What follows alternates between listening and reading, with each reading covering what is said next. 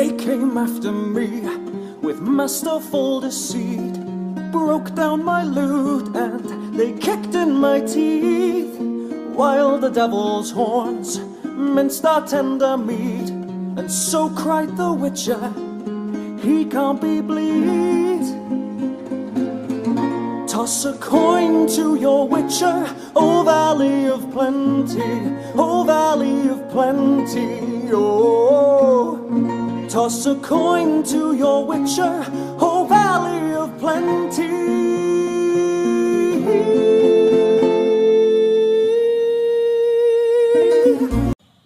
Selamat datang di Podokasuto. Podokasuto adalah podcast yang ngomongin tentang anime, film, serial, TV, dan game. Bersama gua Wisnu, harusnya gua ada temennya, yaitu Fajar.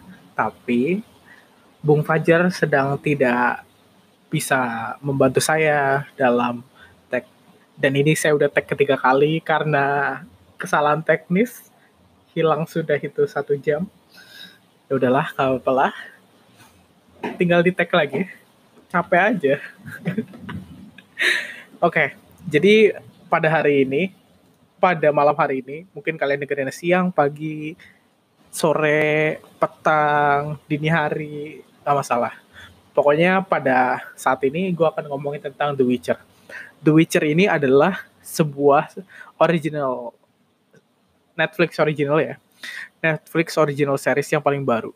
Jadi ini baru rilis tanggal 20 Desember 2019. Pada saat uh, podcast ini diambil, sekarang tanggal 21 Desember 2019. Nah, uh, jadi walaupun baru rilis, tapi Netflix ini cukup percaya diri karena uh, udah di renew, udah dipastikan bahwa ada season 2-nya. Di announce-nya itu sejak tanggal 13 November 2019. Berarti sebulan yang lalu. Uh, berarti mereka percaya diri bahwa series ini bakalan bagus. Nah, uniknya, uniknya, ini menjadi alasan gue nge-review. Alasannya pertama, gue pengen latihan ngomong, dan gue baru aja binge watch ini TV series. Jadi ya sayang banget kalau nggak diomongin waktu masih fresh-freshnya. Yang kedua, ya ini, uniknya. Reviewnya itu unik banget.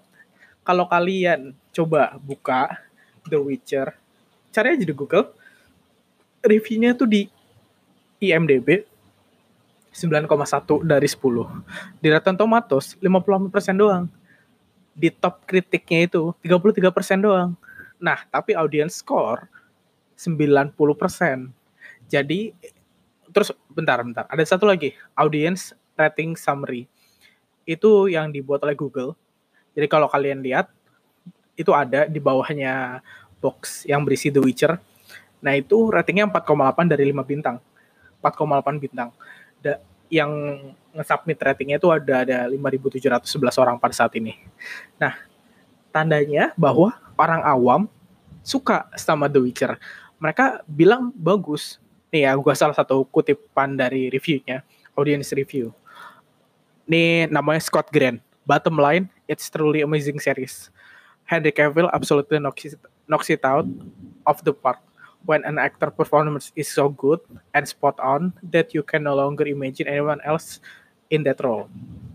Jadi gue setuju, Henry Cavill ini udah bagus banget uh, di TV series ini, sesuai sama Geralt of Rivia.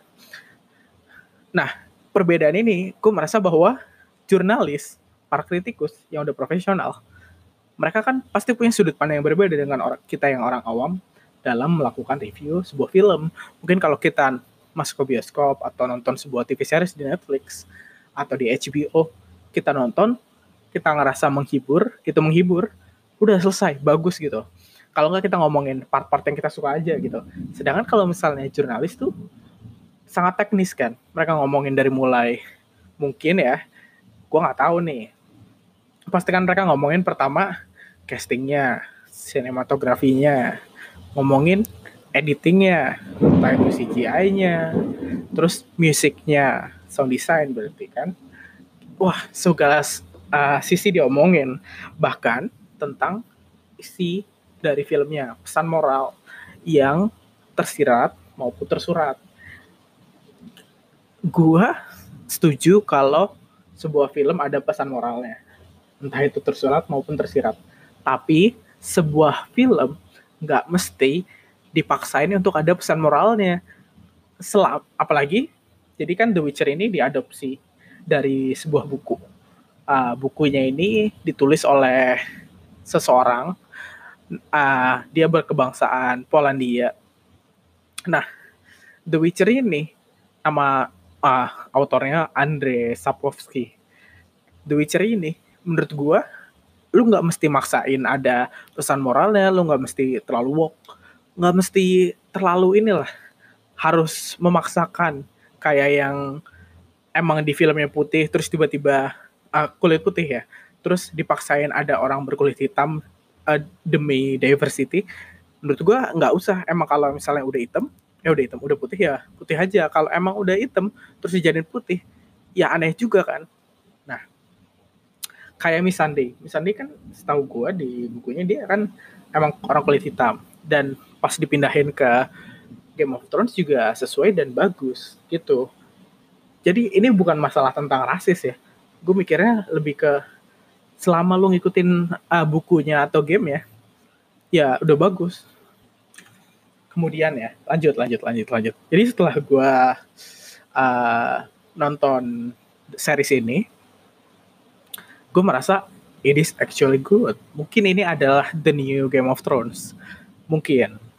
Nah setelah itu gue nonton di YouTube story recap dari The Witcher 1, 2, 3 abis itu gue nonton beberapa review dan gue baca wiki A seperti biasa.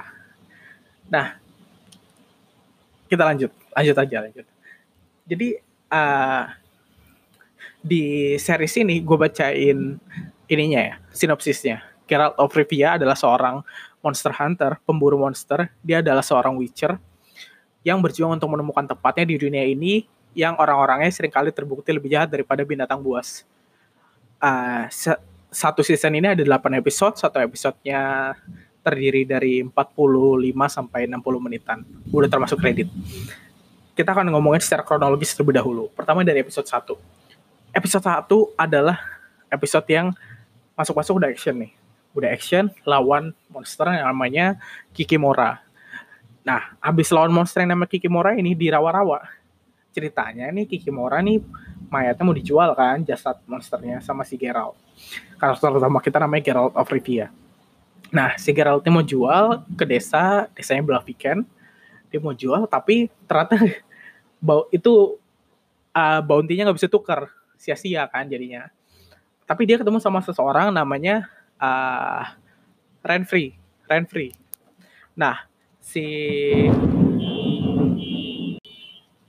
jadi ini aduh ada itu tadi ada apa namanya di suara mobil jadi terganggu ke distract lagi ada ini sih petir-petir duh sorry banget jadi nggak konsentrasi nih.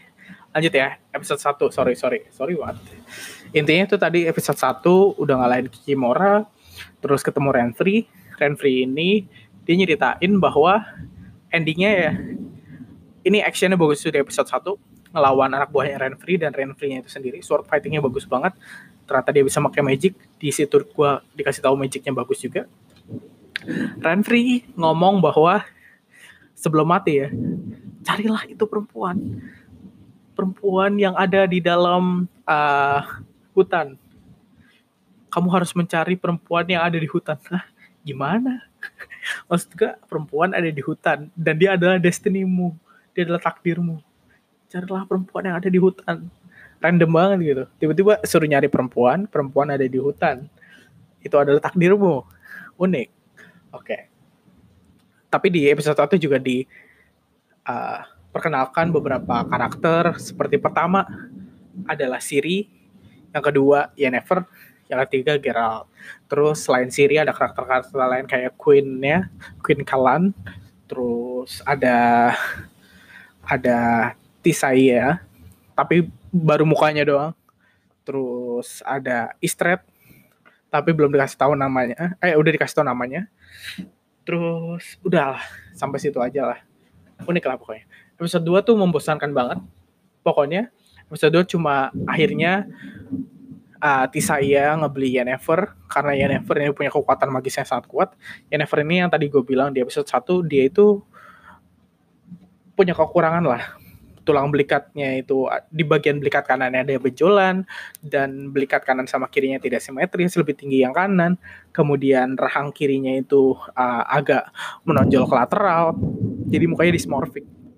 Nah, dengan ketidaksempurnaannya itu dia punya kekuatan magis yang tinggi dia diajarin dimasukin ke akademi sihir lah kayak Hogwarts gitu.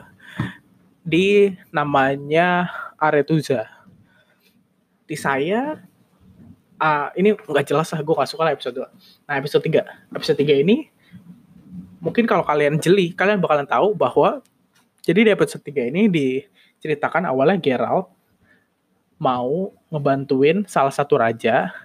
Rajanya itu Voltes uh, untuk nyelamatin anaknya, putrinya.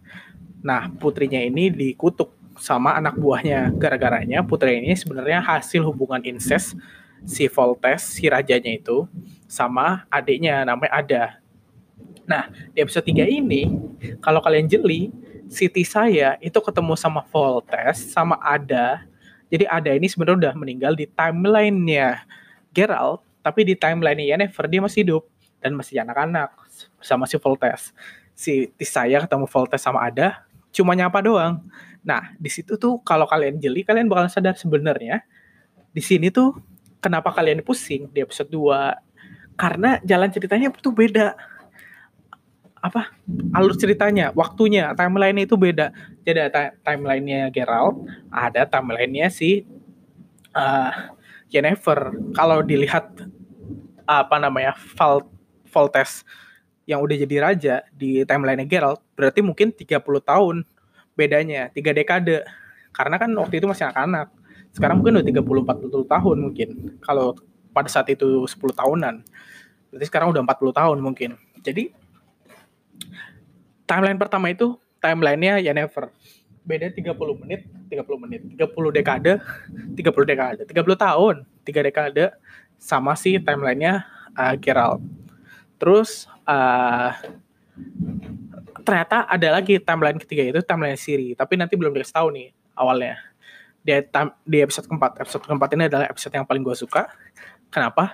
Karena di episode keempat ini diceritain tentang judulnya ya, Of Banquet, Bastards and Burials.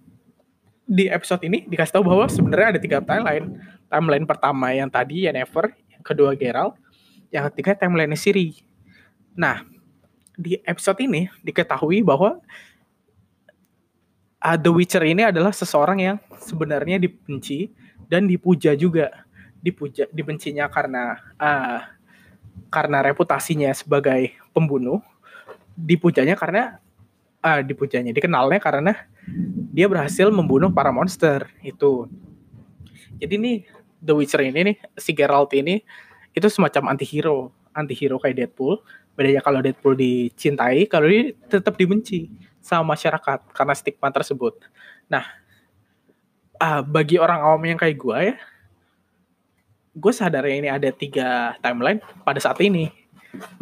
Dan uh, kemudian kalau gue pikir-pikir kenapa timelinenya beda dan kenapa mereka bisa ketemu di satu timeline itu setelah gue tahu bahwa The Witcher itu umurnya panjang dan mage matchnya itu penyihirnya itu si Yennefer umur juga panjang. Jadi kalau kalian baca wikianya si Geralt ini di The Witcher Wild Hunt itu umurnya udah 94 tahun.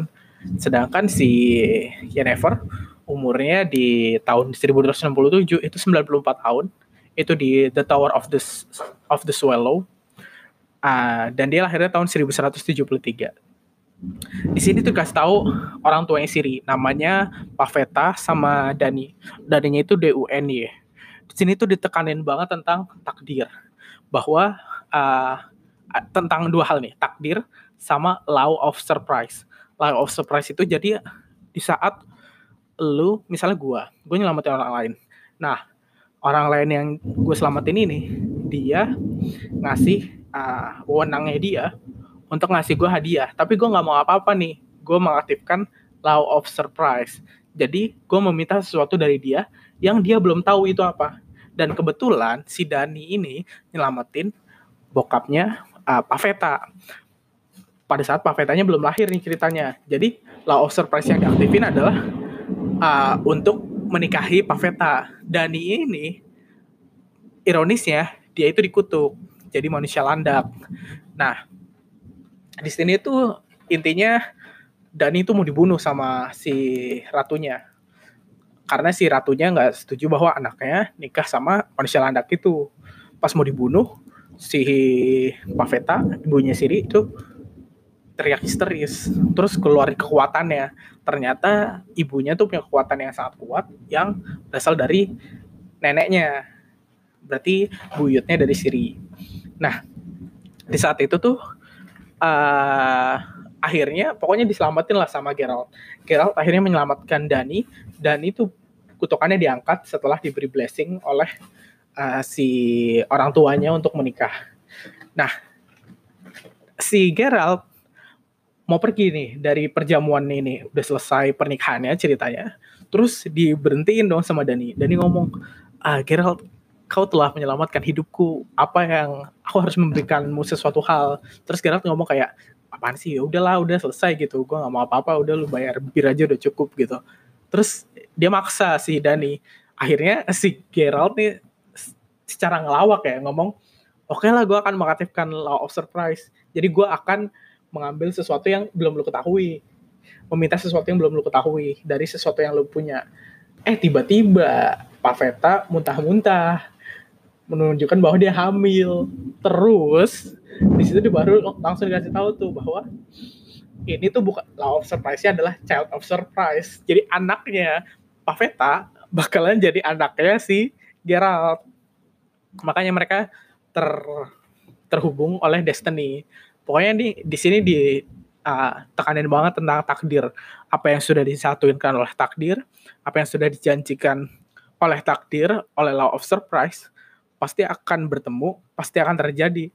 Kalau ada orang yang berusaha untuk menghalangi takdir tersebut, bencananya akan datang, kehancuran akan datang pada mereka. Niscaya seperti itu. Episode 5. Episode 5 itu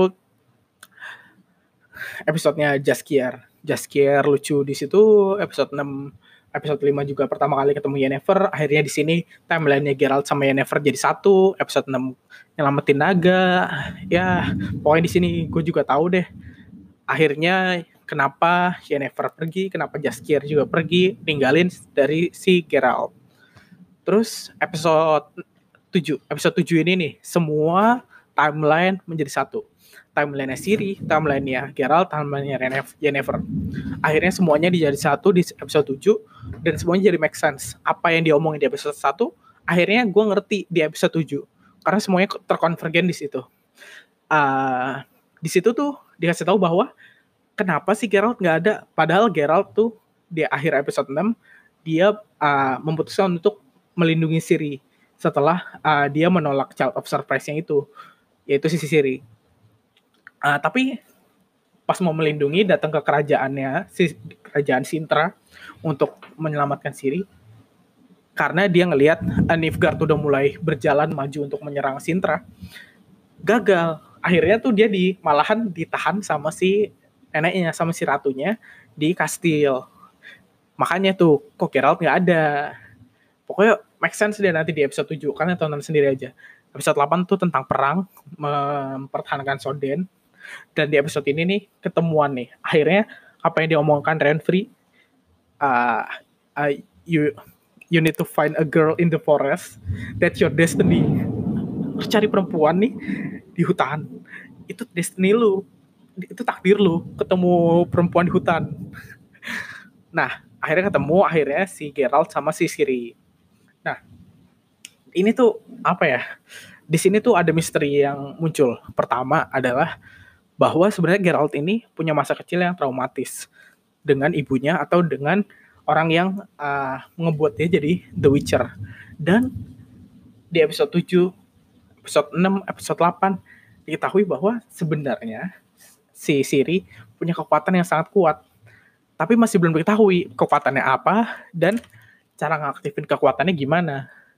Wah, sebenarnya ini tadi gue udah ngomongin sih di tag yang sebelumnya. Gue udah ngomongin banyak hal. Pokoknya yang pertama tuh sampai 45 menit, yang kedua akhirnya 34 menitan. Sekarang mungkin gak nyampe 25 menit kali. Karena gue udah males. Ini udah tag ketiga. Ya Allah. Apa yang terjadi? Dah. Intinya castnya juga gue setuju walaupun ada beberapa hal yang gak setuju kayak Henry Cavill tuh udah udah pas banget terus Anya Kalotra yang mainin Yennefer juga udah gue suka terus mungkin ada beberapa yang beda kayak game kayak si Fringy Lavigo kalau di game dia kulit putih. Kalau di sini dia kulit hitam. Terus Anna Schaffer sebagai Tris Marigold Tris Marigold kalau di uh, series dia rambutnya hitam keriting ikel gitu. Sedangkan kalau di game dia rambutnya merah. Dia redhead uh, dan beda banget gitu mukanya. Tapi gue nggak masalah sih mungkin ada fanbase yang mempermasalahkan ya? Gak masalah. Bagi gue nggak masalah. Hal-hal yang gue pikirin ya kayak ini tuh banyak banget fan service. Yang tadi gue bilang ini uh, filmnya untuk dewasa. Kenapa? Karena banyak wah banyak dah pokoknya. Mungkin yang perempuan seneng, yang laki-laki juga senang. Yang perempuan senang karena bisa ngelihat uh, tubuh six packsnya Henry Cavill, appsnya Henry Cavill saat shirtless berkali-kali, dan laki-lakinya juga mungkin karena banyak adegan-adegan. Wow. uh, overall, menurut gue ini film yang cukup menghibur, sangat menghibur. Gue bisa ngasih rating 8,3 sampai 8,8 menurut gue ya dari uh, menghiburnya itu. Karena gue ngeliat wah ini mungkin ini yang gue rasain waktu pertama kali nonton GOT walaupun waktu pertama kali nonton GOT mungkin lebih gila daripada ini. Karena drama dramanya tuh lebih lebih parah drama politiknya. Sedangkan kalau film ini lebih ke actionnya uh, walaupun ada beberapa aspek yang sama tentang medievalnya gitu gitulah uh, apalagi ya? Mungkin kalau gue jadi Geralt series ini bakalan selesai entah dalam tiga episode atau satu episode atau mungkin dalam 20 episode. Entah gue nyelesainnya itu dari awal dengan cara mengambil siri dari awal atau karena gue perfeksionis dalam main game, jadi gue bakalan nyelesain side quest, nggak nyelesain main quest. Jadi nggak bakalan ketemu sama Siri, malah side quest side quest dulu. Udahlah, sampai situ aja. Terima kasih untuk yang udah dengerin mohon maaf karena disorganize mohon maaf kalau cepet-cepet sebenarnya gue udah nyiapin di notepad apa aja yang pengen gue gue udah ngomong dua kali udah tag dua kali yang pertama nggak keluar suaranya yang kedua juga nggak keluar suaranya gara-gara kesalahan teknis moga-moga ini keluar suaranya karena kalau nggak keluar lagi gue nggak jadi ngeluarin podcast yang tadi udah gue udah bilang nih sebenarnya ini akan menjadi podcast pertama, episode pertama. Walaupun gue udah pernah tag sama saudara gue dengan tema yang lain dan gue juga ngomong ini akan menjadi episode pertama kita di tag di tag yang itu di episode itu. Gak tahu deh apakah bakalan dikeluar atau enggak. Pokoknya itu ngomongin tentang isi kali. Mohon maaf banget kalau disorganize, kalau banyak yang out of topic, kalau banyak yang masih muntah suaranya kegedean atau suaranya kekecilan, karena nggak bakalan banyak diedit. Terima kasih banyak bagi yang udah dengerin uh, semoga ada episode keduanya dari Podo Kasuto. Bye bye.